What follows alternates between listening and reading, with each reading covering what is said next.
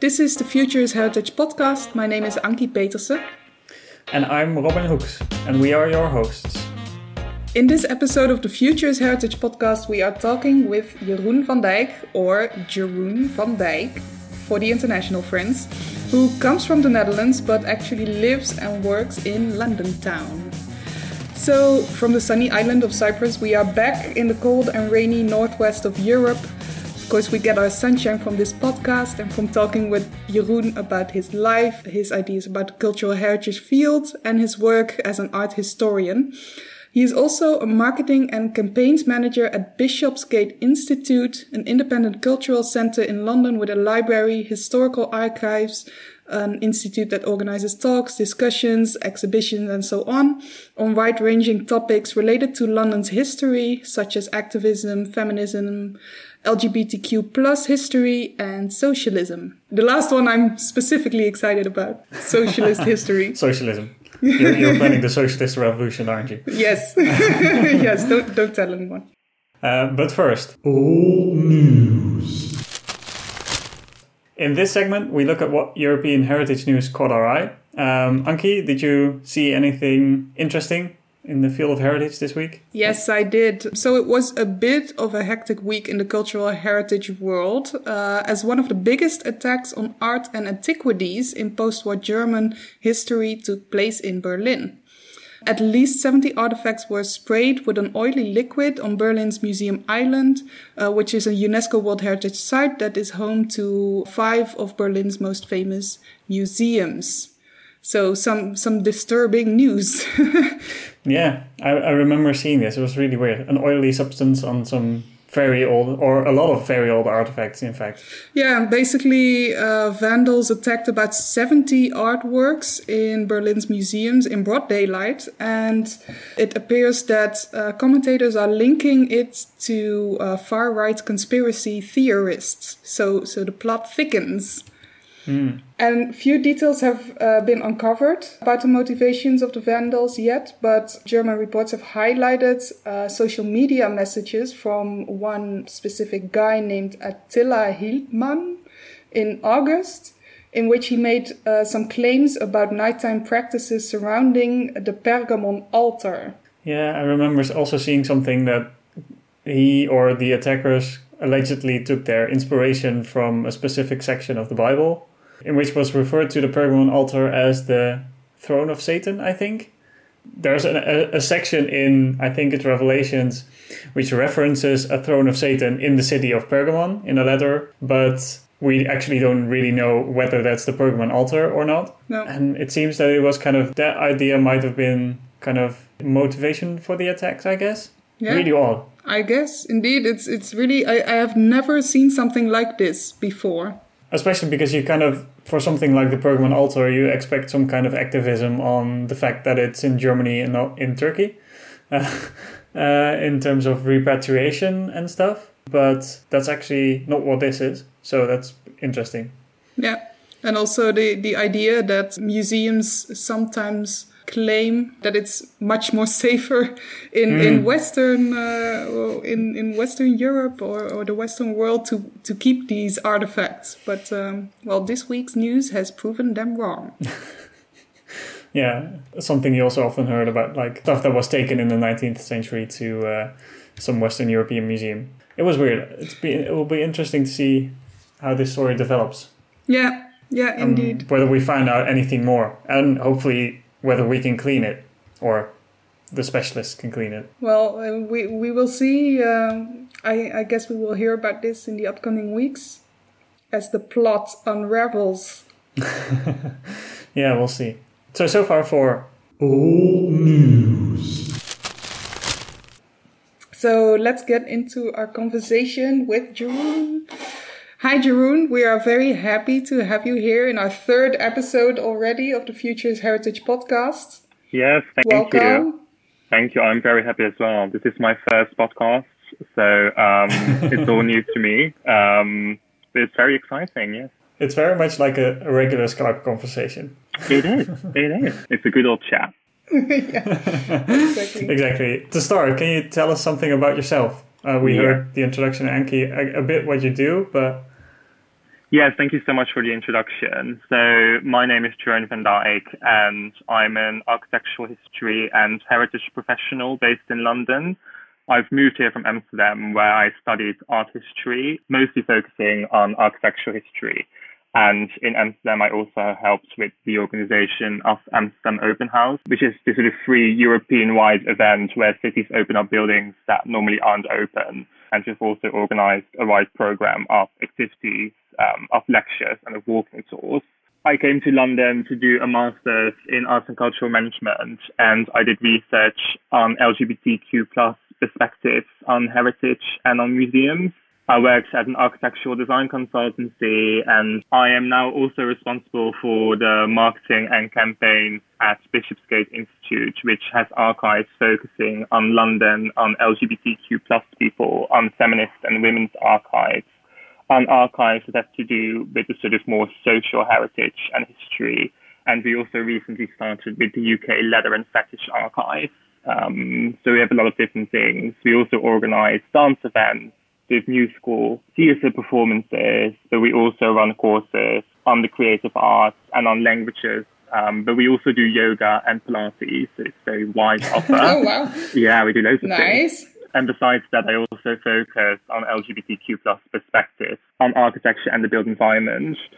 So I do research for the Society of Architectural Historians of Great Britain, which is quite a long name and for a charity called Queer Britain, um, which is working on opening the first LGBTQ plus museum in the UK.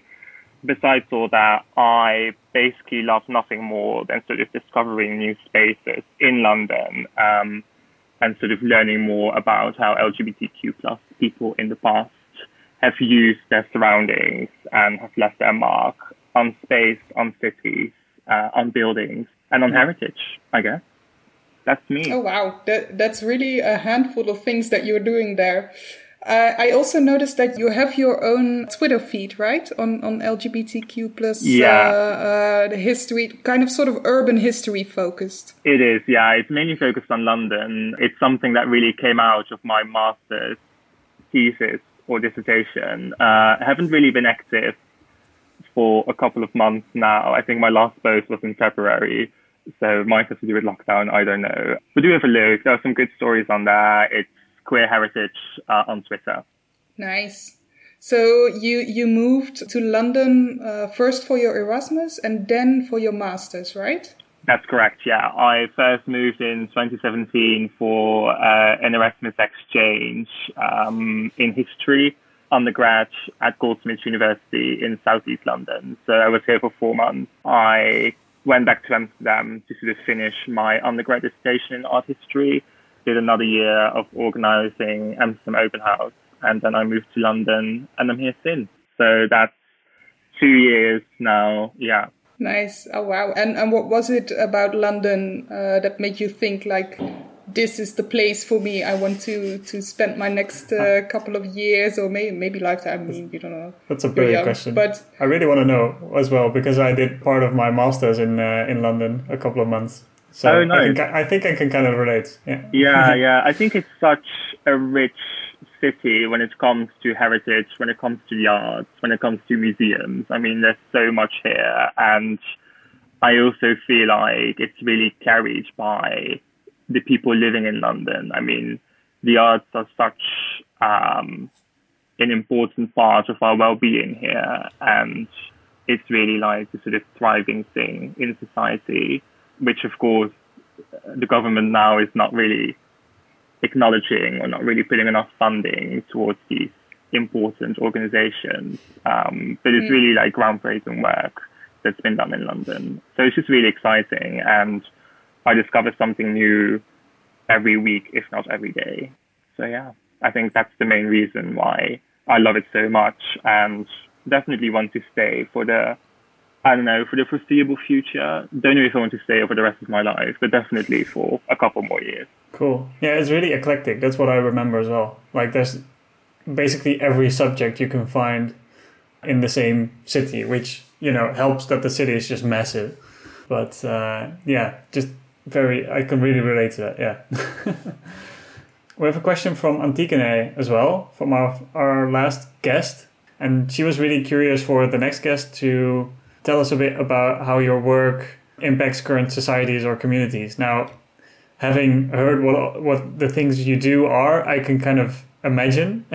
Yeah. but could you elaborate on it? It's really because I have the feeling it's really kind of also activism focused, if I'm if I may say so. Yeah, yeah, yeah. No, um, I think it's definitely something that drives me personally. Sort of, I know accommodating this impact that heritage, culture, and history can have on societies and on sort of local communities or sort of wider communities um, as a concept, because we have so many archives and so many sort of collections from all these different types of people and all these different types of groups, it really enables these people to have a home for their history, which is accessible to everyone, which is difficult during lockdown, of course. But before, basically anyone could come in at any time asking, I want to see this object or I want to know more about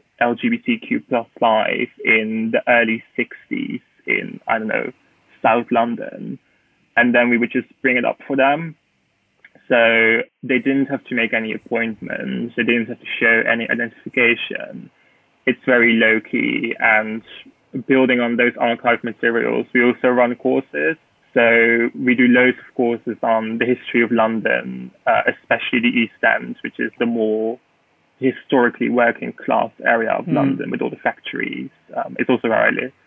And we use all these materials from the archives so people can actually hold them um, and sort of learn with the archival material and therefore learn about themselves, about each other. And I think that has a really big impact on society.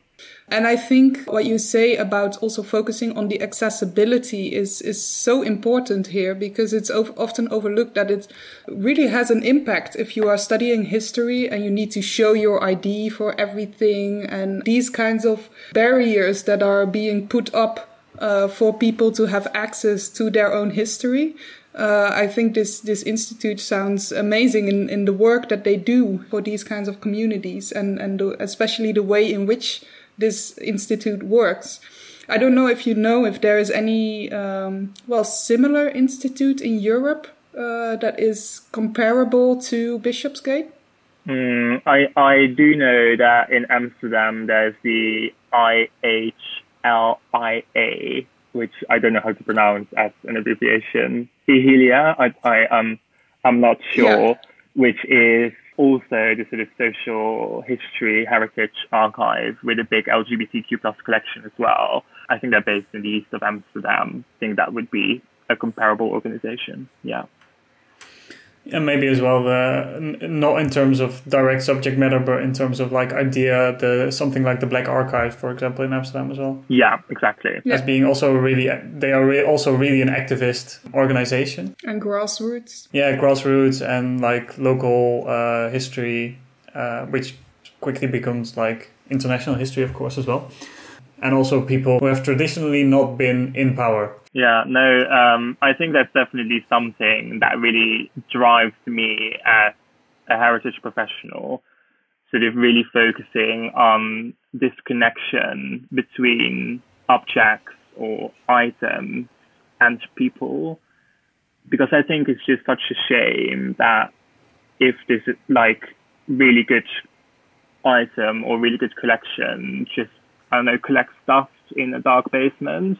And I think our focus for heritage professionals should be on that sort of interpersonal connection because that can also drive further connections between like people themselves if they have something to talk about if they have like shared ideas about their hmm. history mm. or they're learning more about each other i think that's really beautiful yeah yeah definitely we talked before about uh, different lockdown situations in the UK and in the Netherlands, and I'm uh, curious about um, how has 2020 been treating you basically uh, and, and especially in relation uh, to your work. Has there been uh, significant changes in your work during the uh, COVID 19 pandemic? I can imagine uh, that accessibility has been an issue.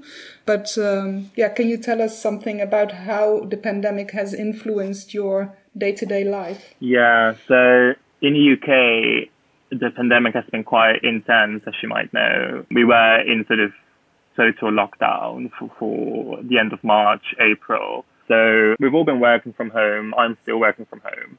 Uh, the archives and the building, they were closed for a couple of months. We've slowly reopened since July, August onwards. And also the public events, did they go online or uh, did they shut down completely? Yeah, so we've moved our learning offer online, so all those courses on London history, but also languages. We're, we're also doing a course on podcasting, actually. Funnily Ah, enough. nice. Um, can we join? yeah, please join. um, marketing, as you know. Um, but yeah, we haven't really been able to do any bigger events. Um, we've just started doing our free lunchtime concerts again. So every Friday lunchtime, we do a concert in the big hall, which has been a tradition since the Second World War, which is a whole other story. Oh wow. Oh, wow. Yeah. Uh, yeah, Heritage in itself. yeah. Heritage in itself, yeah. So we've been able to sort of do that again since October. So that's happening every Friday now. It actually just happened today, and we're live streaming that on Facebook. That's all going really well. I was wondering, um, you talked about also the um, digital stuff you're doing and you're live streaming the lunch concerts every Friday. Was that something you started doing because of the pandemic, or was it something you had planned or you were doing before? Uh, has that changed? That is definitely something we started doing because of the pandemic. It was also our first ever live stream, also my first ever live stream personally. so it's quite nervous, but it mm. all went well. And it was definitely sort of reinventing the wheel back in April of moving all of our courses online via Zoom. But yeah, it's been going really well and we've had great feedback. And it's really interesting to sort of see that these audiences are still interested in, I don't know, learning from home because we've all been, or like most people have been working from home for, for a couple of months mm. now, but that, that sort of, I don't know, that sort of drive is still there. That's quite interesting to see. Yeah, it, it must be comforting to see that that kind of the, the, the audience carries carries over into the uh, into the digital world, so to say. Yeah, yeah. But is this uh, something, you know, the digitization of your activities, can that also be seen as something like a positive improvement? Something that maybe would be combined in the future alongside real life events? Because it, of course, it, it kind of adds a layer of accessibility um, It could be, when yeah. done right. It could be, yeah. I do feel like that there's such a power behind coming together and learning something collectively. Also, just social contact in person is completely different than via Zoom, or at least I found that it was sometimes quite difficult to, I don't know, make a joke or, I don't know, talk about something lighthearted. Um, I do feel like this sort of digital um, activity will leave a mark, definitely. But um, yeah, I think it's just something for the future. Yeah, to see how it's all going, um, and when we, yeah, and I don't know when we're able to go back to the building again.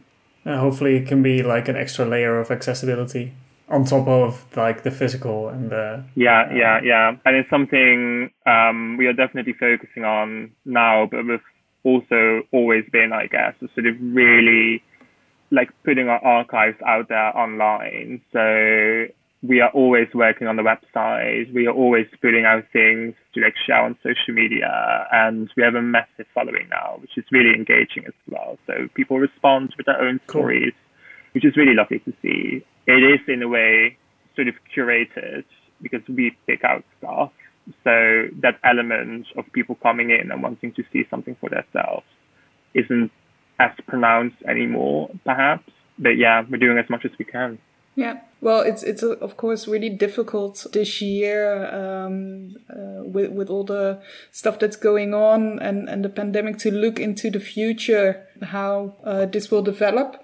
But uh, more generally speaking, maybe how do you see your type of heritage work in the future? Um, for example, with regards to the attention uh, that the topics you are addressing, the attention that that is getting, or maybe um, the government addressing more funding to different types of heritage that are not only about the authorized heritage discourse, as we say, but also about uh, more community focused heritage. Yeah. Do you see the future of your work changing?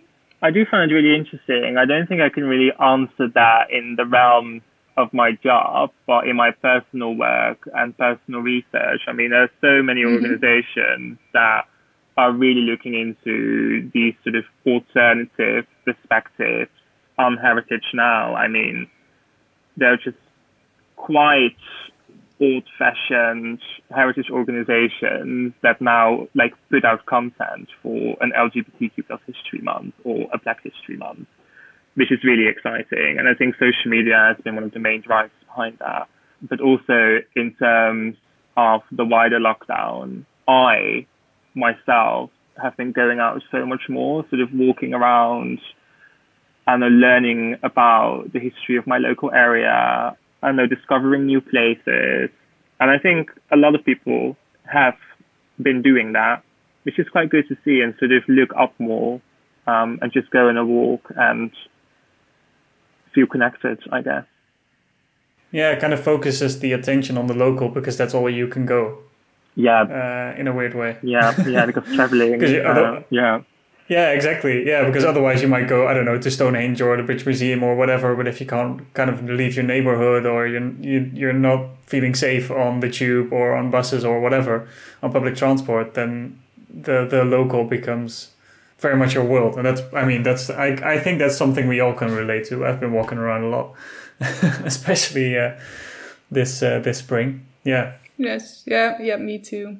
My walks were more coffee and, and, and, and cake motivated than, than history up until now, but I can, uh, yeah, it's a good idea to, to maybe rediscover your local heritage uh, while we're still in, in lockdown or semi lockdown or Yeah, yeah. not so much lockdown. that's also why I was very pleased seeing that these open house or like heritage events in September were going through.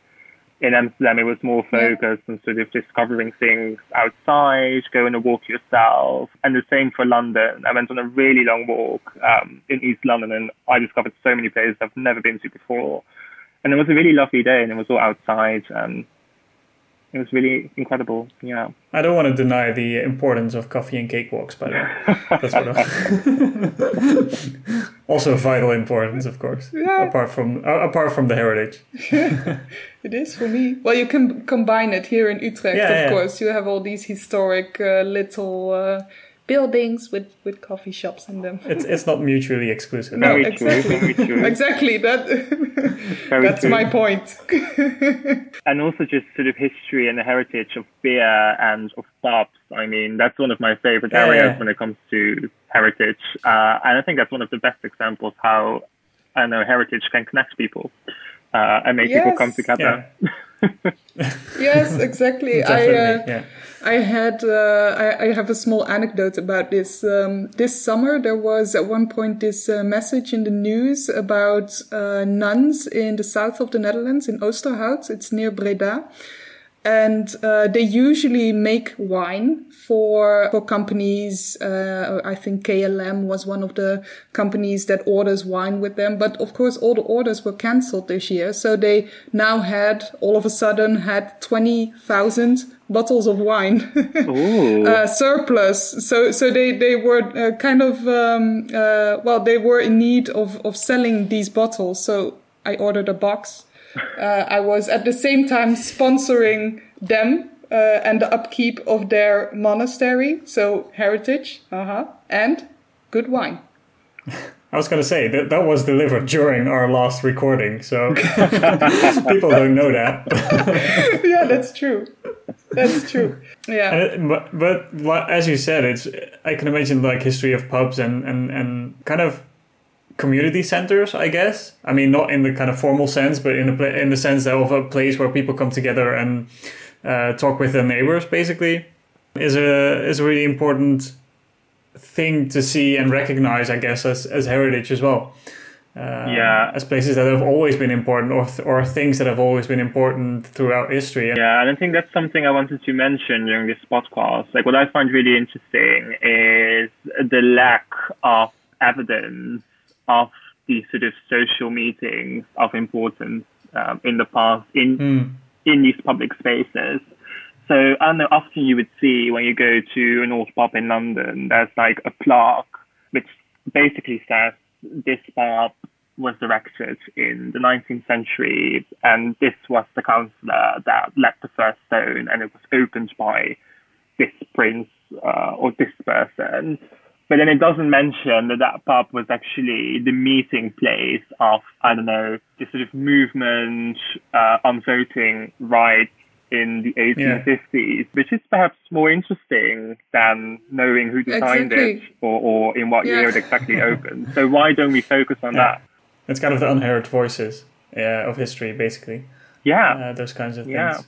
Yeah, or, or the invisible parts of history that are super important, uh, which you notice especially when all these kinds of meeting places are now kind of eliminated from daily life. Well, in different countries, in different ways, of course, with, with different types of lockdown. But I think it is definitely the things that I have missed the most is going out for drinks or for dinner with people or going to meetings Yeah. about political topics or cultural topics or whatever with people that I don't know, uh, that I don't see in on a daily basis. Um, just these kinds of encounters that are now, um well, just limited to to the space of your own house. Yeah, and I think that's where sort of the online world comes in and Instagram, other social media, that that sort of enables us to learn more about these spaces because they don't necessarily have that information on their walls. So I know like that's how I find out that I know Lenin met Stalin at a certain pub in London. um, which doesn't say it like when you go there, but it's online. So I think that's that's the power. Uh, yeah, yeah, definitely. It, it kind of also it, it it sounds very similar to what Antigone was talking about uh, in our last episode when she was talking about her project Nicosia photo walks. Yeah, yeah, about how she uses the kind of the urban history, the architectural history of her city to connect people through the history. Would you like to do uh, like guided tours through London uh, I have so to much these to say. kinds of places? I think they would take Yes. hours and hours and hours. So It would- it- Just the general history of London would take hours. Even the local Yes, history, yeah. Robin. Yeah, yeah, Well, no, no. I mean, yeah. just like just the kings and queens would take Oh, hours, let yeah. alone like the massive, like the masses un- underneath, so to say. Yeah, yeah, no, definitely, definitely. And I think that's also one of the most beautiful aspects of these heritage events that they are really driven and really run by so many volunteers that just give their free time this one weekend Mm. to actually show these people around. Um, and I know tell them things that they're passionate about. And also they form their own family. Like they make friends like through their um, I don't know, through their volunteering, um, which is really exciting. I think that's really powerful. yeah, Yeah, it's amazing that then you also have a like a, a a really engaged online community because hopefully the same can happen there. Hopefully in the future, uh, next to uh, the the in person meetings, but now uh, kind of in place of the in person meetings, that this community can still kind of exist and interact with each other and get to know each other online or uh, like reacting to posts or or whatever it may be. Yeah, yeah, yeah. No, I agree. Of course, we we have uh, met you during Futures Heritage uh, event in a European setting, and of course, we are now not uh, able to travel. So all these international heritage events, they are well, they are either online, which is a different experience, of course, because the yeah, you just cannot enjoy the environment as much as as we used to. Uh, but are you also engaging in uh, uh, online events, international uh, meetings, or are you? Well, I, I can also imagine that that is exhausting, uh, zooming all day and, and, Yeah. and stuff like that. To be completely honest, I haven't really. I think I've just been really busy over the past couple of months. I've also moved houses. Um, Ah, yeah. I'm just working a lot, and I'm also doing a lot of sort of more like personal research. Personally, I have quite sort of a Zoom fatigue, perhaps, when it comes to these extra events. So I've been trying to, uh, I don't know, keep it on Yeah, a low I can, level. I can relate. Yeah. Really recognizable. Yeah. Well, if you look at your sector and the cultural heritage sector, so to say, if you can really talk about such a such a thing, because it's of course super broad with archaeology, archives, monuments, uh, social history, everything. Would you like to see some changes in the way in which the heritage sector works at the current? Yeah, where do I begin? Um, I think that what I find in the sort of wider heritage sector in Europe and perhaps beyond, I don't know, but as we sort of mentioned earlier, this focus on design and also the very material of a building, I feel that is the focus most of the time. Sort of the stones are special because of this, Mm. and we can't change this pavement because it's in a conservation area. Sort of this focus on this heritage conservation, which I think I think my I don't know. I think my question would be how, like, how can we combine that part with the social history that these locations hold, and are perhaps more important to the local people that live there. And then it comes to who work in the wider heritage sector, because these people they focus on that heritage conservation, and I feel a lot of these powerful groups, they quite sort of hold that power perhaps because it's quite an academic thing, right? Mm-hmm.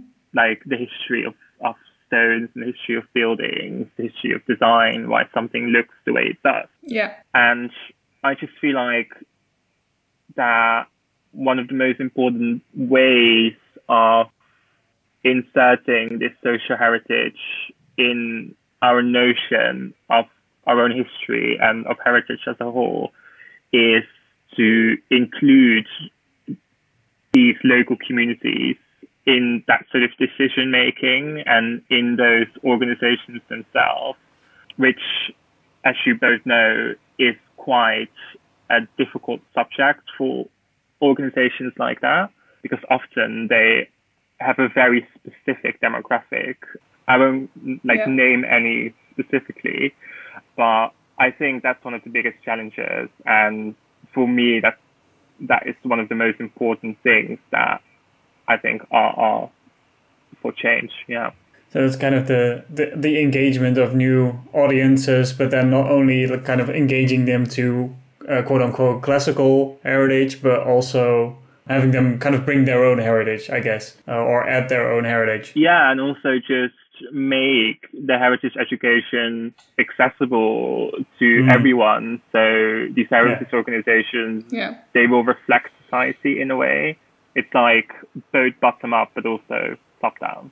It's a really uh, positive thing to strive for. But what I'm re- I'm really curious, and it's a bit of a it's a question that's been on my mind as well because in my kind of day job, I try to do the same thing. You try to get uh, more and more new audiences with kind of their own heritage into into the heritage sector or on the radar of organizations where they who might not know them or they might not know the organization.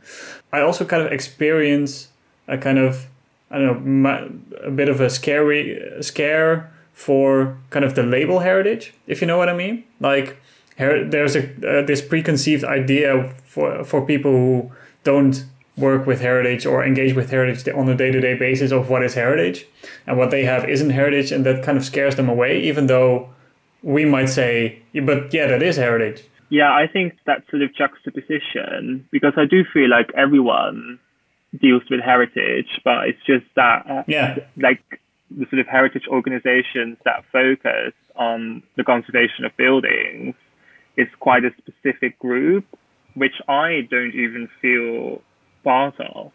So, you know, how can we get everyday people or, or sort of a wide variety uh, or like a good reflection of the society that we live in to sort of make heritage decisions? And when we get on that level, I don't think we can talk about label heritage anymore, sort of, because it is, Mm. yeah, it is genuine and the expertise is there, I think, when we have uh, a more diverse heritage body in general. I think it's also an issue um, about power dynamics and institutions that maybe are quite hesitant to give away uh, the power that they possess uh, when it comes to heritage. I mean, we we have institutions in which uh, cultural heritage professionals, and I'm using air quotes for the listeners, are uh, working, and and of course these people they they are educated and they have expertise, but the idea that just any citizen can be an expert in their own right is something that still. Um, well, still a lot of institutions are not very comfortable with. Exactly, a hundred percent. I couldn't agree more. And I think that's also what I was saying earlier. Like, why do we focus on this academic, I don't know, frame or academic perspective on the built environment? I mean, what I find so much more powerful in my personal life is that when someone talks about the building, like, oh, I have worked here for 40 years and I had my Yeah. lunch on that step every morning, or in this building was the home of, I don't know, this like socialist group in the 19th century, um, which is storytelling and everyone can do that. You don't need a degree for that. Yeah. Yeah, and in a sense, it's also kind of telling the people who tell those kinds of stories, but might not necessarily realize it as being important to history or important to heritage. That it is. It actually Exactly. is, and it's part of the uh, part of the history of the building or or whatever it may be. Yeah, yeah. and that's something I would like to change. So like that's that's I think um, a goal in my in my personal life. Yeah. cool. Yeah, it's definitely something to see more of. Hopefully, in the future. Do you already see some changes towards that? I mean, a lot of institutions, at least in the Netherlands, I can say, are talking about uh, citizen participation in cultural heritage. And maybe the way this is done, uh, well, still needs some work here and there. Uh, but do you see uh, a, a tendency towards that change? I think definitely there are loads of organizations that are doing great work, and also other organizations. They're really opening up, like as you say, their sort of curatorial processes when it comes to co-creation or audience consultation, and just I think hiring processes in general are becoming much more inclusive of everyone. That might be one of the most important factors, I guess. Just the people with the connections in these communities getting into positions of power, basically. Exactly, and it's such like it's such a deep rooted thing when it comes to you know working in the cultural sector, especially in London. Like it's expected that you have years of sort of volunteering experience, Mm. but then who can afford to work Yeah, for yeah. free for even a year? Like who? Like that's that's that's already quite a privilege, or just being able to I don't know, step up to a person in a high position and trying to network. I mean, networking is also a skill that is perhaps passed to you by your parents, which Mhm. also relates to privilege and, you know, a certain class that you might come from. When it comes to co-creation, I, I think that is also a very important concept that we need to keep on using in a way in which also kind of well genuinely tries to redistribute the power in hmm. decision making. So when an institute is saying, okay, we're gonna do some co-creation stuff, then it shouldn't be like, okay, we're gonna invite some people to give their opinions and we are going to decide whatever we want to do with it. But genuinely, well, first of all, of course, genuinely listen to these people, but also uh, make commitments in terms of time and make commitments in terms of money. Uh, and, and especially the latter one is still in, in, in, in well, many cases a problem. Yeah, no, it is very interesting, and it's also just really interesting to see how so many different organizations are trying to implement these ways of like co-creation. Or I think an interesting example is the Tate Modern, who on on on their I don't know which floor it is, the sixth floor, they have this space called Tate Exchange, which they give for free. I, I'm not I'm not an expert. This might be uh, a bit incorrect, but I think they give that space for free or for a very little amount of money to a certain community group which applies, and then they can pretty much program whatever they want in there. Um, Oh, wow. Which is Cool. really cool. Yeah, and that's that's quite novel. I mean, the Tate is a huge museum. Yeah, I mean, millions of visitors a year. exactly. Yeah. yeah. Cool. Well, at least some some some positive developments as well to be seen. Yeah, yeah. I know we talked a, li- a lot about things that should change, and rightly so. I, I think I, I- I think I agree on, on basically all of them with you. But uh, it's also good to see that like stuff is actually changing. It's also something, at least I personally ca- kind of take hope out and like know that you can kind of make a difference if you just kind of push hard enough. I guess. Well, and I can also see that. I mean, maybe I'm overgeneralizing this, but a younger generation that is taking these kinds of issues more seriously into consideration in their work.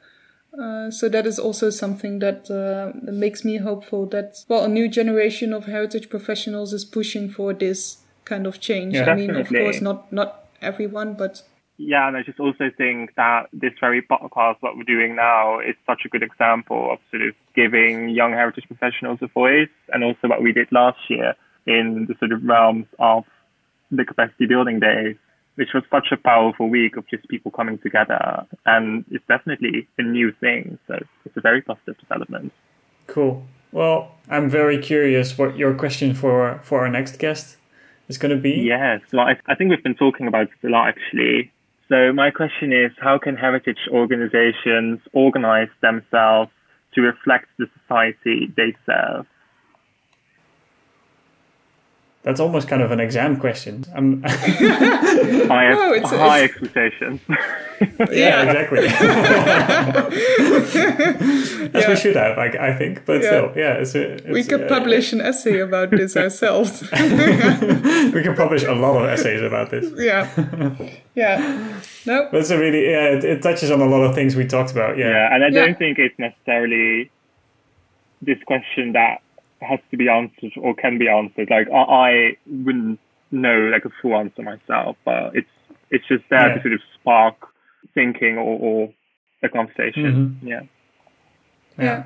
and I think it's also a question uh, that you that you might answer depending, of course, on, on where you're coming from. Uh, I know a lot about heritage institutions from the Netherlands, uh, working and coming from the Netherlands, but I I have noticed also during this podcast how little I actually know of uh, heritage institutions uh, from other countries, uh, even in Europe. It's um, yeah, it's it's not something that you really learn or hear about that much. So also a one up for the podcast to continue.